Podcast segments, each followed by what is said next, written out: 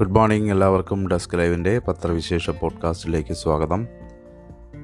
ഞാൻ റമീസ്. നമുക്ക് വേഗത്തിൽ പത്രങ്ങളിലെ കഴിഞ്ഞ ദിവസത്തെ വാർത്തകൾ ഇന്ന് എങ്ങനെയാണ് പത്രങ്ങൾ കൈകാര്യം ചെയ്തിരിക്കുന്നത് വേഗത്തിൽ പരിശോധിക്കാം. ഇന്ന് സൂപ്പർ ലീഡ് വാർത്തകൾ പരിശോധിക്കുമ്പോൾ എല്ലാ പത്രങ്ങളുടെയും ഓരോ പത്രങ്ങൾക്കും വ്യത്യസ്തമാണ് ഇന്നത്തെ പത്ര ഇന്നത്തെ സൂപ്പർ ലീഡ് വാർത്തയായി വന്നിരിക്കുന്നത് എന്നുള്ളതാണ് പ്രത്യേകത. നമുക്ക് വേഗത്തിൽ നോക്കാം. മുന്നാക്കത്തിലെ പിന്നാക്കക്കാർക്ക് പ്രത്യേക വകുപ്പിനും മന്ത്രിക്കും ശുപാർശ എന്നൊരു വാർത്തയാണ് മാതൃഭൂമി ഇന്ന് സൂപ്പർ ലീഡായിട്ട് നൽകിയിരിക്കുന്നത്. മുന്നാക്ക സമുദായങ്ങളിൽ സാമ്പത്തികമായി പിന്നാക്കം നിൽക്കുന്നവർക്ക് പ്രത്യേക വകുപ്പ് രൂപീകരിക്കാനും മന്നത്ത് പത്മനാഭൻ വി. ടി. ഭട്ടതിരിപ്പാട് മാർ. ഇവാനിയോസ് തുടങ്ങിയവരുടെ പേരിൽ സ്കോളർഷിപ്പ് നൽകാനും പിന്നാക്കാവസ്ഥ പഠിക്കാൻ സർക്കാർ നിയോഗിച്ച കമ്മീഷന്റെ ശുപാർശ. കമ്മീഷനും മുന്നാക്ക സമുദായ കോർപ്പറേഷനും കീഴിലെ സമുന്നതിയും സാമ്പത്തികമായി ദുർബലർക്കുള്ള വിഭാഗവും ചേർത്ത് പ്രത്യേക വകുപ്പും മന്ത്രിയും ഡയറക്ടറേറ്റും വേണമെന്നാണ് ശുപാർശ.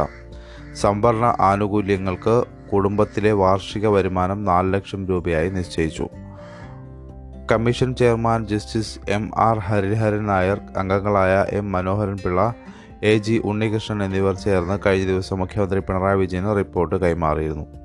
ബുധനാഴ്ചത്തെ മന്ത്രിസഭായോഗം പരിഗണിച്ച റിപ്പോർട്ട് വിശദമായി പഠിക്കണമെന്ന് ഘടകകക്ഷി മന്ത്രിമാർ ആവശ്യപ്പെട്ടു. ശുപാർശകൾ മന്ത്രിമാർ പഠിച്ച ശേഷം അടുത്ത മന്ത്രിസഭായോഗം വീണ്ടും പരിഗണിക്കും. തുടർന്ന് ശുപാർശകൾ ശുപാർശകൾ സഹിതം റിപ്പോർട്ട് നിയമസഭയിൽ വയ്ക്കും. പ്രധാന ശുപാർശകൾ ഇവയാണ്. മുന്നാക്ക സമുദായങ്ങളിലെ പാവപ്പെട്ടവർക്ക് ലൈഫ് ഭവന പദ്ധതിയിൽ മുൻഗണന നൽകുക. കിടപ്പ് രോഗികൾ ഉൾപ്പെടെ ആശ്രയമറ്റവർക്കും ആശ്രയമറ്റവർക്കും അവശ്യത അനുഭവിക്കുന്നവർക്കും ശരണാലയങ്ങൾ തുടങ്ങാൻ സഹായധനം നൽകുക. P S C Devaswom recruitment board സഹകരണ പരീക്ഷാ ബോർഡ് എന്നിവയിലെ നിയമനങ്ങളിൽ പ്രായപരിധിയിൽ ഇളവ് അനുവദിക്കുക ദേശീയ തലത്തിൽ പിന്നാക്കാവസ്ഥ പഠിക്കാൻ കമ്മീഷൻ രൂപീകരിക്കാൻ കേന്ദ്രത്തോട് ആവശ്യപ്പെടുക. സമുന്നതിയുടെ സഹായധനം നൂറ് കോടിയായി ഉയർത്തുക. ആനുകൂല്യങ്ങൾക്ക് കുടുംബ വാർഷിക വരുമാനം നാല് ലക്ഷമാക്കുമ്പോൾ പഞ്ചായത്തുകളിലും നിശ്ചിത അളവിൽ താഴെ ഭൂമിയിലുള്ളവരെ മാത്രം സംവരണ പരിധിയിൽ ഉൾപ്പെടുത്തുക. സർക്കാർ സർവീസുകളിൽ ഈ വിഭാഗത്തിനും ജനസംഖ്യാനുപാതികമായ ഉദ്യോഗ സംവരണം നടപ്പാക്കുക എന്നിവയാണ് പ്രധാനപ്പെട്ട ശുപാർശകൾ. റഷ്യൻ അധിനിവേശം രണ്ടാഴ്ച കിടക്കവേ വിവിധ യുക്രൈൻ നഗരങ്ങളിൽ വീണ്ടും വെടിനിർത്തൽ ആക്രമണം കൂടുതൽ നാശം വിതച്ച മരിയോപ്പോൾ ഉൾപ്പെടെയുള്ള ആറ് നഗരങ്ങളിലാണ് ബുധനാഴ്ച പന്ത്രണ്ട് മണിക്കൂർ വെടിനിർത്തലിന് റഷ്യ സമ്മതിച്ചത്. ചൊവ്വാഴ്ച ഇന്ത്യൻ വിദ്യാർത്ഥികളെ ഒഴിപ്പിച്ച കിഴക്കൻ നഗരമായ സുമിയിലും വെടിനിർത്തൽ ബാധകമായിരുന്നു. ഇവിടെ നിന്ന് ചൊവ്വാഴ്ച മാത്രം ഏഴായിരത്തിലേറെ പേര് സുരക്ഷിത സ്ഥലത്തേക്ക് ഇടനാഴി വഴി മാറ്റിയിരുന്നു. ഇതിനു പുറമെ Enerhodar Enerhodar I C M പട്ടണങ്ങളിലും കിയവിനടുത്തുള്ള ചില ജനവാസ മേഖലകളിലും വലിയ സിവിലിയന്മാരെ ഒഴിപ്പിക്കുന്നതായി ഉപപ്രധാനമന്ത്രി ഐറിന വറസ്റ്റുക് വ്യക്തമാക്കി. എർപ്പിൻ ബുക്ക ഹോസ്റ്റോമൺ തുടങ്ങിയ ഇടങ്ങളിൽ നിന്ന് കൂടുതൽ പേരെ ഒഴിപ്പിക്കാമെന്നും പ്രതീക്ഷിക്കുന്ന പ്രതീക്ഷിക്കുന്നു.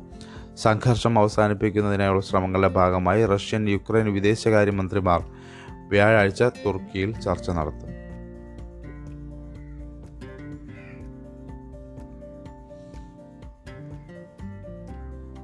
റഷ്യ യുക്രൈൻ മന്ത്രിതല ചർച്ച ഇന്ന് തുർക്കിയിൽ നടക്കുകയാണ്. സമാധാന ശ്രമമാണ്. യുദ്ധം നീണ്ട ലോകം ഭക്ഷ്യോൽപ്പന്ന ക്ഷാമം നേരിടുമെന്ന് ആശങ്ക. സുമിയിൽ നിന്നുള്ള വിദ്യാർത്ഥികൾ ഇന്നെത്തും. സുമിയിൽ നിന്ന് സുരക്ഷിതമായി ഒഴിപ്പിച്ച മലയാളികളടക്കമുള്ള അറുന്നൂറ്റി തൊണ്ണൂറ്റി നാല് ഇന്ത്യൻ വിദ്യാർത്ഥികളെ വ്യാഴാഴ്ച ഇന്ത്യയിൽ എത്തിച്ചേക്കും. വ്യാഴാഴ്ച പോളണ്ടിന്റെ അതിർത്തി കടക്കുന്ന വിദ്യാർത്ഥികളെ ഓപ്പറേഷൻ ഗംഗയുടെ ഭാഗമായ പ്രത്യേക വിമാനങ്ങളിൽ ഡൽഹിയിലെത്തിക്കാനാണ് ഉദ്ദേശിക്കുന്നത്. ഒഴിപ്പിക്കൽ നടപടികൾ ചൊവ്വാഴ്ച പുലർച്ചെയാണ് ആരംഭിച്ചത്. പ്രാദേശിക വെടിനിർത്തൽ പ്രഖ്യാപിച്ച് റഷ്യയും സുരക്ഷിത പാതയൊരുക്കി യുക്രൈനും സഹകരിച്ചതിനെ തുടർന്നാണ് ഒഴിപ്പിക്കൽ തുടങ്ങാനായത്. ചൊവ്വാഴ്ച രാവിലെ ഒൻപതോടെയാണ് വിദ്യാർത്ഥികളുമായി സുമി സ്റ്റേറ്റ് മെഡിക്കൽ സർവകലാശാല ക്യാമ്പസിൽ നിന്ന് പത്ത് പതിമൂന്ന് ബസ് പുറപ്പെട്ടത്. സുരക്ഷിത പാതയിലൂടെ ഇരുന്നൂറ്റി നാൽപ്പത്തിയേഴ് കിലോമീറ്റർ പിന്നിട്ട് ചൊവ്വാഴ്ച രാത്രി വൈകി സംഘം പടിഞ്ഞാറൻ യുക്രൈനിലെ പോൾവാട്ട നഗരത്തിലെത്തി. ബുധനാഴ്ച ഉച്ചയ്ക്ക് ശേഷം പടിഞ്ഞാറൻ യുക്രൈനിൽ തന്നെയുള്ള ലീവിൻ നഗരത്തിലേക്ക് വിദ്യാർത്ഥികളെ ട്രെയിൻ കൊണ്ടുപോയി.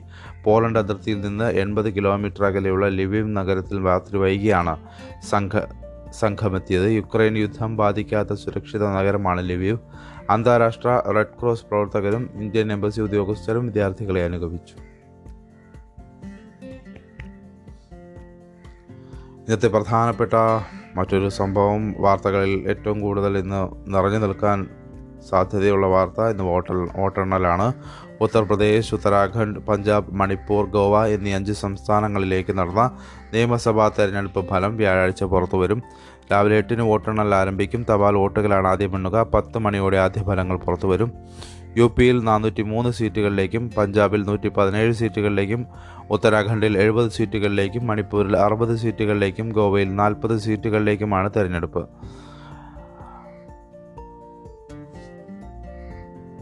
രാജീവ് ഗാന്ധി വധക്കേസിൽ പേരളി പേരറിവാളിന് ജാമ്യം. ആ വാർത്ത വളരെ പ്രാധാന്യത്തോടെ ഇന്ന് എല്ലാ പത്രങ്ങളുടെയും ഫ്രണ്ട് പേജിൽ നമുക്ക് വായിക്കാം. മുപ്പത്തിരണ്ട് വർഷങ്ങൾക്ക് ശേഷമാണ് ജാമ്യം ലഭിക്കുന്നത്. മുൻ പ്രധാനമന്ത്രി രാജീവ് ഗാന്ധി വധക്കേസിൽ ജീവപര്യന്തം തടവിൽ കഴിയുന്ന. എ ജി പേരറിവാളന് മുപ്പത്തിരണ്ട് വർഷത്തിനു ശേഷം സുപ്രീം കോടതി ജാമ്യം അനുവദിച്ചു. ജാമ്യത്തെ കേന്ദ്ര സർക്കാർ എതിർത്തുവെങ്കിലും മുപ്പത് വർഷത്തിലേറെയായി ജയിലിൽ കഴിഞ്ഞതും പരോളിൽ ഇറങ്ങിയപ്പോൾ പെരുമാറ്റത്തിൽ പരാതികളൊന്നും ഉണ്ടായിട്ടില്ല എന്നതും പരിഗണിച്ച് ജാമ്യത്തിൽ അർഹതയുണ്ടെന്ന് justice L Nageswara Rao B L Gavai എന്നിവരടങ്ങുന്ന ബെഞ്ച് വ്യക്തമാക്കി. എല്ലാ മാസവും ആദ്യവാരം ചെന്നൈക്കടുത്തുള്ള ജോലാർപേട്ട് പോലീസ് സ്റ്റേഷനിൽ പേരറിവാളൻ റിപ്പോർട്ട് ചെയ്യണം. വിട്ടയക്കുന്നതിനുള്ള പ്രത്യേക അധിക വ്യവസ്ഥകൾ പ്രാദേശിക കോടതി തീരുമാനിക്കണമെന്നും സുപ്രീം കോടതി നിർദ്ദേശിച്ചു. വധശിക്ഷയ്ക്ക് വിധിക്കപ്പെടുകയും പിന്നീട് ജീവപര്യന്ത തടവായി ഇളവ് നൽകുകയും ചെയ്ത പ്രതിക്ക് വീണ്ടും ആശ്വാസം നൽകുന്നത് എങ്ങനെയെന്ന് കേന്ദ്ര സർക്കാരിന് വേണ്ടി ഹാജരായ additional solicitor general K M Nataraj ജാമ്യത്തെ എതിർത്ത് കോടതിയിൽ ചോദിച്ചു. ദയാഹർജി തീർപ്പാക്കാനുള്ള കാലതാമസം ചൂണ്ടിക്കാട്ടി വധശിക്ഷ ജീവപര്യന്തമായി കുറച്ചതിന്റെ ആനുകൂല്യം പേരറിവാളൻ നേരത്തെ തന്നെ നേടി. ഇനിയും ആനുകൂല്യങ്ങൾ നേടാൻ കഴിയില്ല എന്നും കേന്ദ്രം കോടതിയിൽ പറഞ്ഞു. വിഷയം ഏപ്രിലിൽ സുപ്രീം കോടതി വീണ്ടും പരിഗണിക്കും. രണ്ടായിരത്തി പതിനാലിലാണ് പേരറിവാളൻ മുരുകൻ ശാന്തം എന്നിവരുടെ വധശിക്ഷ സുപ്രീം കോടതി ജീവപര്യന്തമായി കുറച്ചത്. നിലവിൽ പരോളിലാണ് പേരറിവാളൻ. ആയിരത്തി തൊള്ളായിരത്തി തൊണ്ണൂറ്റി ഒന്ന് ജൂൺ പതിനൊന്നിനാണ് രാജീവ് ഗാന്ധി വധക്കേസിൽ പേരറിവാളൻ അറസ്റ്റിലാകുന്നത്. പത്തൊൻപത് വയസ്സായിരുന്നു അന്ന്. ഇരുപത്തിയാറ് വർഷത്തെ ജയിൽ ശിക്ഷയ്ക്ക് ശേഷം രണ്ടായിരത്തി പതിനേഴ് ജനുവരിയിലാണ് ആദ്യമായി പരോൾ ലഭിച്ചത്. പിന്നീട് പിതാവിന്റെ അസുഖം സഹോദരി പുത്രിയുടെ വിവാഹം പേരറിവാളുടെ വൃക്കരോഗ ചികിത്സ തുടങ്ങിയ കാരണങ്ങൾക്കും പരോൾ ലഭിച്ചു. മിച്ചഭൂമി വിൽപ്പന കോർപ്പറേഷൻ വരുന്നു. കേന്ദ്ര പൊതുമേഖലാ സ്ഥാപനങ്ങൾ കേന്ദ്ര ഏജൻസികൾ എന്നിവയുടെ പക്കൽ മിച്ചമുണ്ടെന്ന് സർക്കാർ കരുതുന്ന ഭൂമിയും കെട്ടിടങ്ങളും വിറ്റ് പണമറ പണമാക്കാൻ ദേശീയ ഭൂമി വിൽപ്പന കോർപ്പറേഷൻ രൂപീകരിക്കാൻ കേന്ദ്ര മന്ത്രിസഭ തീരുമാനിച്ചു. അയ്യായിരം കോടി രൂപ അംഗീകൃത മൂലധനത്തോടെയുള്ള കേന്ദ്ര സർക്കാരിന്റെ ഉടമസ്ഥതയിലാണ് കോർപ്പറേഷൻ കോർപ്പറേഷൻ നഷ്ടത്തിലോടുന്നതും അടച്ചുപൂട്ടുന്നതും ഓഹരി വിൽക്കുന്നതുമായ സ്ഥാപനങ്ങളുടെ പക്കലുള്ള മിച്ച ഭൂമി ഈ കോർപ്പറേഷൻ കീഴിലേക്ക് മാറ്റും. തുടർന്ന് കോർപ്പറേഷൻ മുഖേന വിൽപ്പന നടപടി മുന്നോട്ട് നീക്കും. സ്വകാര്യ മേഖലയിൽ നിന്ന് അടക്കം ഡയറക്ടർ ബോർഡിലേക്ക് കരാർ അടിസ്ഥാനത്തിൽ നിയോഗിക്കുന്ന വിദഗ്ധർക്കാണ് ഇതിന് അധികാരം. കഴിഞ്ഞ കേന്ദ്ര ബജറ്റിലെ പ്രഖ്യാപനത്തിന് അനുസൃതമായാണ് മന്ത്രിസഭാ തീരുമാനം. ധനമന്ത്രാലയത്തിലെ പൊതു സംരംഭ വകുപ്പിന് കീഴിലാണ് കോർപ്പറേഷൻ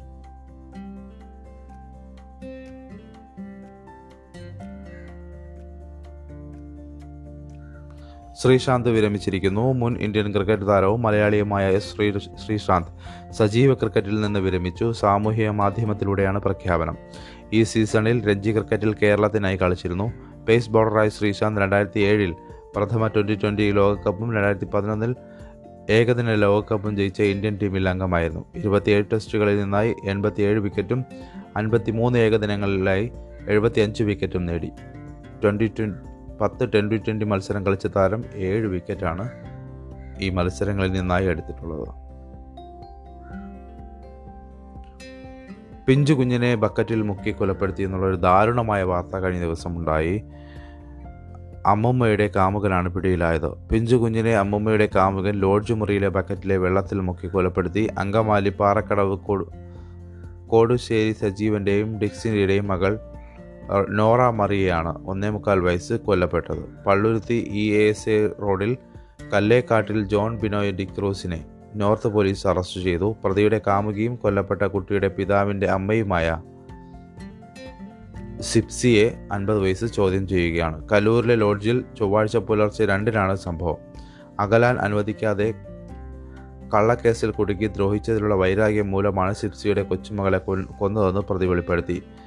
തന്റെ മകളാണ് നോറയെന്ന് പറഞ്ഞ് സിപ്സി ഭീഷണിപ്പെടുത്തുകയും നാണം കെടുത്തുകയും ചെയ്തതിന്റെ പേരിൽ വീട്ടിൽ നിന്ന് തന്നെ പുറത്താക്കിയതായും പറഞ്ഞു. കൊലപാതക സമയത്ത് സിപ്സി മുറിയിലില്ലായിരുന്നുവെന്നും അവർക്ക് പങ്കില്ല എന്നുമാണ് പോലീസ് നിഗമനം. കഴിഞ്ഞ ശനിയാഴ്ചയാണ് ജോൺ ബിനോയും സിപ്സിയും രണ്ട് കുട്ടികളുമായി കലൂരിലെ ലോഡ്ജിൽ മുറിയെടുത്തത്. കൊല്ലപ്പെട്ട നോറയുടെ സഹോദരനാണ് രണ്ടാമത്തെ കുട്ടി. തിങ്കളാഴ്ച രാത്രി പത്തിന് പുറത്തുപോയ സിപ്സി കുഞ്ഞിന് ശ്വാസതടസ്സമുണ്ടായെന്ന് ജോൺ അറിയിച്ചതിനനുസരിച്ച് രണ്ട് മണിയോടെ മടങ്ങിയെത്തി. തുടർന്ന് കുഞ്ഞുമായി നോർത്തിലെ സ്വകാര്യ ആശുപത്രിയിലേക്ക് പോയി. പിന്നാലെ ജോണും ആശുപത്രിയിലെത്തി. പാൽ തൊണ്ടയിൽ കുടുങ്ങിയതാണെന്നാണ് ഡോക്ടറോട് പറഞ്ഞത്.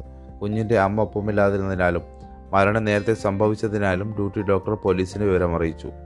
ഇന്നലെ കളമശ്ശേരി ഗവൺമെന്റ് മെഡിക്കൽ കോളേജിൽ നടത്തിയ പോസ്റ്റ്മോർട്ടത്തിന്റെ റിപ്പോർട്ട് പുറത്തു വന്നപ്പോഴാണ് കുഞ്ഞിന്റെ ശ്വാസകോശത്തിൽ വെള്ളം കണ്ടെത്തിയതും കൊലപാതകമാണെന്നും തെളിഞ്ഞതും.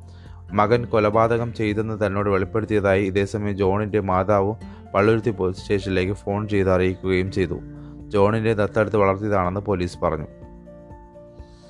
ദുബായിലെ കഫ്റ്റീരിയയിൽ ജോലി ചെയ്യുന്ന കുഞ്ഞിന്റെ അമ്മ ഡിക്സി ഇന്നലെ മടങ്ങിയെത്തി.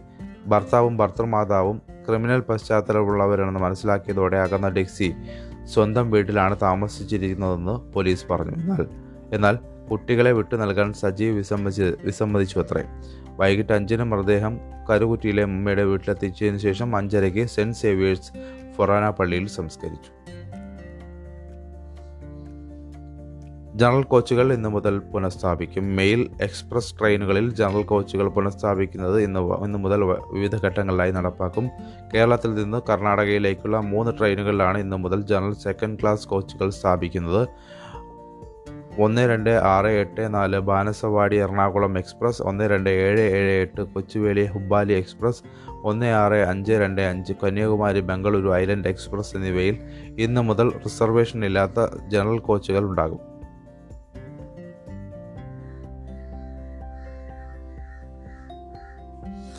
സംസ്ഥാന സർക്കാരിന്റെ രണ്ടായിരത്തി ഇരുപത്തിരണ്ട് ഇരുപത്തി മൂന്നിലെ ബജറ്റ് വെള്ളിയാഴ്ച ധനമന്ത്രി കെ എൻ ബാലഗോപാൽ നിയമസഭയിൽ അവതരിപ്പിക്കും. രാവിലെ ഒൻപതിനാണ് ബജറ്റ്.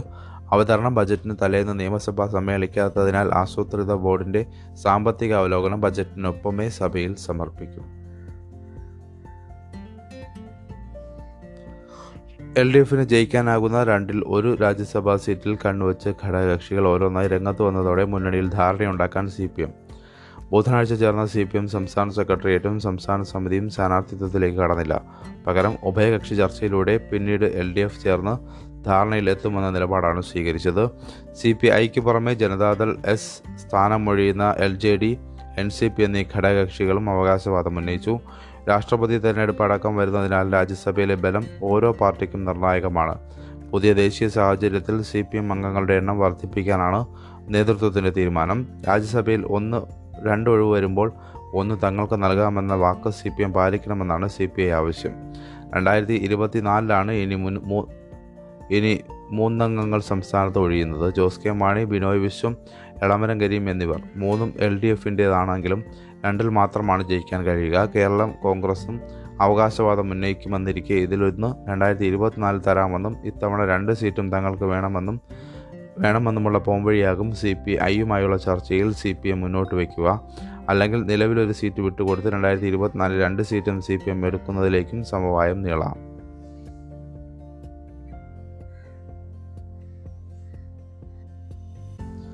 മീഡിയ വൺ കേസ് ഇന്ന് സുപ്രീം കോടതിയിൽ രണ്ട് അപ്പീലുകൾ കൂടി വരികയാണ്. മീഡിയ വൺ ചാനൽ വിലക്കിനെതിരെ മാധ്യമം ബ്രോഡ്കാസ്റ്റിംഗ് ലിമിറ്റഡ് സമർപ്പിച്ച ഹർജി വ്യാഴാഴ്ച പരിഗണിക്കാനിരിക്കെ. Editor Pramod Raman senior web designer K P Sharafudheen senior cameraman K K Biju Kerala പത്രപ്രവർത്തക യൂണിയൻ എന്നിവരും കേരള ഹൈക്കോടതി വിധിക്കെതിരെ അപ്പീലുകളുമായി സുപ്രീം കോടതിയിലെത്തി മാധ്യമ സ്വാതന്ത്ര്യം സംബന്ധിച്ച് സുപ്രീം കോടതി വിധിക്ക് നിരക്കാത്തതാണ് ഹൈക്കോടതി സിംഗിൾ ഡിവിഷൻ ബെഞ്ചുകളുടെ ഉത്തരവുകളെന്ന് അഡ്വക്കേറ്റ് ആർ എസ് ജന മുഖേന സമർപ്പിച്ച അപ്പീലിൽ ബോധിപ്പിച്ചു. ചാനൽ ഉടമകളോ മുന്നൂറ്റി ഇരുപതിലേറെ വരുന്ന ജീവനക്കാരോ ഒരു ഘട്ടത്തിൽ പോലും ദേശദ്രോഹ പ്രവർത്തനത്തിൽ ഏർപ്പെട്ടിട്ടില്ല. ആഭ്യന്തര മന്ത്രാലയത്തിന്റെ ഫയലുകളിൽ മീഡിയ വണ്ണിനെതിരായ ആരോപണം എന്താണെന്നറിയില്ല. അതിനാൽ തന്നെ ആരോപണങ്ങൾക്ക് മറുപടി പറയാൻ അവസരം ലഭിച്ചിട്ടില്ല. ഇത്രയും ലാഘവത്തോടെ ദേശസുരക്ഷാവാദം സ്വീകരിച്ചാൽ സ്വതന്ത്ര മാധ്യമ പ്രവർത്തനം അപകടത്തിലാകുമെന്നും ഹർജിയിലുണ്ട്. അന്യായമായി സംരക്ഷണ വിലക്ക് ഏർപ്പെടുത്തിയതിലൂടെ മുന്നൂറ്റി ഇരുപതോളം ജീവനക്കാരുടെ തൊഴിൽ നിഷേധിക്കുന്നത് മൗലിക അവകാശങ്ങളുടെ ലംഘനമാണെന്ന് കേരള പത്രപ്രവർത്തക യൂണിയൻ സമർപ്പിച്ച അപ്പീലിൽ ബോധിപ്പിച്ചു.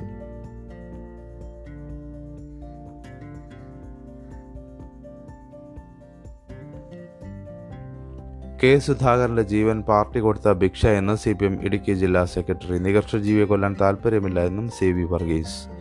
K P C president K സുധാകരനെതിരെ പ്രകോപനപരമായ പ്രസംഗവുമായി സി പി എം ഇടുക്കി ജില്ലാ സെക്രട്ടറി സി വി വർഗീസ്. സുധാകരന് സി പി എം നൽകിയ ദുര ദാനമാണ് ജീവനെന്നും ഒരു നികൃഷ്ട ജീവിയെ കൊല്ലാൻ താല്പര്യമില്ലാത്തതുകൊണ്ടാണ് സുധാകരൻ ഇന്നും ജീവനോടെ ഇരിക്കുന്നതെന്നും അദ്ദേഹം പറഞ്ഞു. കോൺഗ്രസ് കൊലപാതക രാഷ്ട്രീയം പ്രോത്സാഹിപ്പിക്കുന്നു എന്ന് പറഞ്ഞു. എൽ ഡി എഫ് ചെറുതോണിയിൽ സംഘടിപ്പിച്ച പ്രതിഷേധ സമ്മേളനത്തിലാണ് വിവാദ പരാമർശം. ഇടുക്കി എഞ്ചിനീയറിംഗ് കോളേജ് വിദ്യാർത്ഥിയായിരുന്ന ധീരജിനെ കൊലപ്പെടുത്തിയ കേസിലെ പ്രതികളെ രാഷ്ട്രീയമായി നിയമപരമായി സംരക്ഷിക്കുമെന്ന് കഴിഞ്ഞ ദിവസം സുധാകരൻ ചെറുതോണിയിൽ പ്രസംഗിച്ചിരുന്നു. ഇതിന് മറുപടിയായാണ് സി ബി വർഗീസിന്റെ പ്രസംഗം. പ്രസംഗം ഇങ്ങനെയാണ്. ധീരജിനെ കൊന്ന നിഖിൽ പൈലിയെ പുറത്തിറക്കി എഴുന്നള്ളിച്ച് നടത്താമെന്ന് കോൺഗ്രസ് വിചാരിച്ചിട്ടുണ്ടെങ്കിൽ ചെങ്കടിയുടെ ശക്തിക്ക് മുന്നിൽ പിടിച്ചു നിൽക്കാൻ സാധിക്കില്ല. ധീരജിന്റെ ചിതയ്ക്ക് തിരി കൊളുത്തും തീ കൊളുത്തുമ്പോൾ ഉയർന്ന ജ്വാല ഓരോ കമ്മ്യൂണിസ്റ്റുകാരന്റെയും മനസ്സിൽ എരിയുന്നുണ്ട്. അതിൽ എരിഞ്ഞു തീരാനുള്ള പാർട്ടിയാണ് കോൺഗ്രസ്. ധീരജിനെ കൊന്ന അതേ മണ്ണിൽ നിന്ന് വെല്ലുവിളിച്ച കോൺഗ്രസിനോട് ഓരോ തുള്ളി ചോരയ്ക്കും പകരം ചോദിക്കും. നിയമത്തിന്റെ വഴിയിൽ സഞ്ചരിച്ച് നീതി തേടും. ഇടുക്കി ബ്ലോക്ക് പഞ്ചായത്ത് പ്രസിഡന്റ് രാജീവ് ചന്ദ്രനെ മാത്രമല്ല പിണറായി വിജയനെ പോലും ജാതി പറഞ്ഞ് കോൺഗ്രസുകാർ ആക്ഷേപിച്ചു. രാജീവ് ചന്ദ്രനെ മറികടക്കാൻ അനുവദിക്കില്ല എന്ന് പറഞ്ഞ D C C president C P Mathew കുരങ്ങ് അപ്പം പങ്കുവയ്ക്കുന്ന കഥയിലെ കുരങ്ങനെ പോലെയുള്ള നേതാവാണ്. സി വി വർഗീസിനെതിരെ ഡി ജി പിക്ക് പരാതി നൽകി നൽകിയിരിക്കുന്നു. പ്രതിഷേധിച്ച് നേതാവ് തെരുവ് ഗുണ്ടയുടെ ഭാഷയാണ് സി വി വർഗീസിന്റെതെന്ന് വി ഡി സതീശൻ പറഞ്ഞു. സുധാകരന്റെ മറുപടി ഇങ്ങനെയാണ്. കടലിനെ കൈത്തോട് കാണിച്ച് പേടിപ്പിക്കരുതെന്ന് K Sudhakaran. C P M Idukki ജില്ലാ സെക്രട്ടറിയുടെ പരാമർശങ്ങൾക്ക് പ്രതികരിക്കുകയായിരുന്നു അദ്ദേഹം. വിവരമില്ലാത്ത ഒരു രാഷ്ട്രീയക്കാരന്റെ പാഴ്വാക്കായി മാത്രമേ അതിനെ കാണുന്നുള്ളൂ. കണ്ണൂർ പോലെയുള്ള സ്ഥലത്ത് രാഷ്ട്രീയ പ്രവർത്തനം നടത്തി വന്ന ഒരാളാണ് താൻ. തനിക്കെതിരെ പലതരത്തിലുള്ള ആക്രമണങ്ങളുണ്ടായി. വർഗീസിന്റെ പരാമർശങ്ങൾക്കെതിരെ കേസെടുക്കണമെന്ന് വ്യക്തിപരമായ അഭിപ്രായമില്ല എന്നും അദ്ദേഹം പറഞ്ഞു.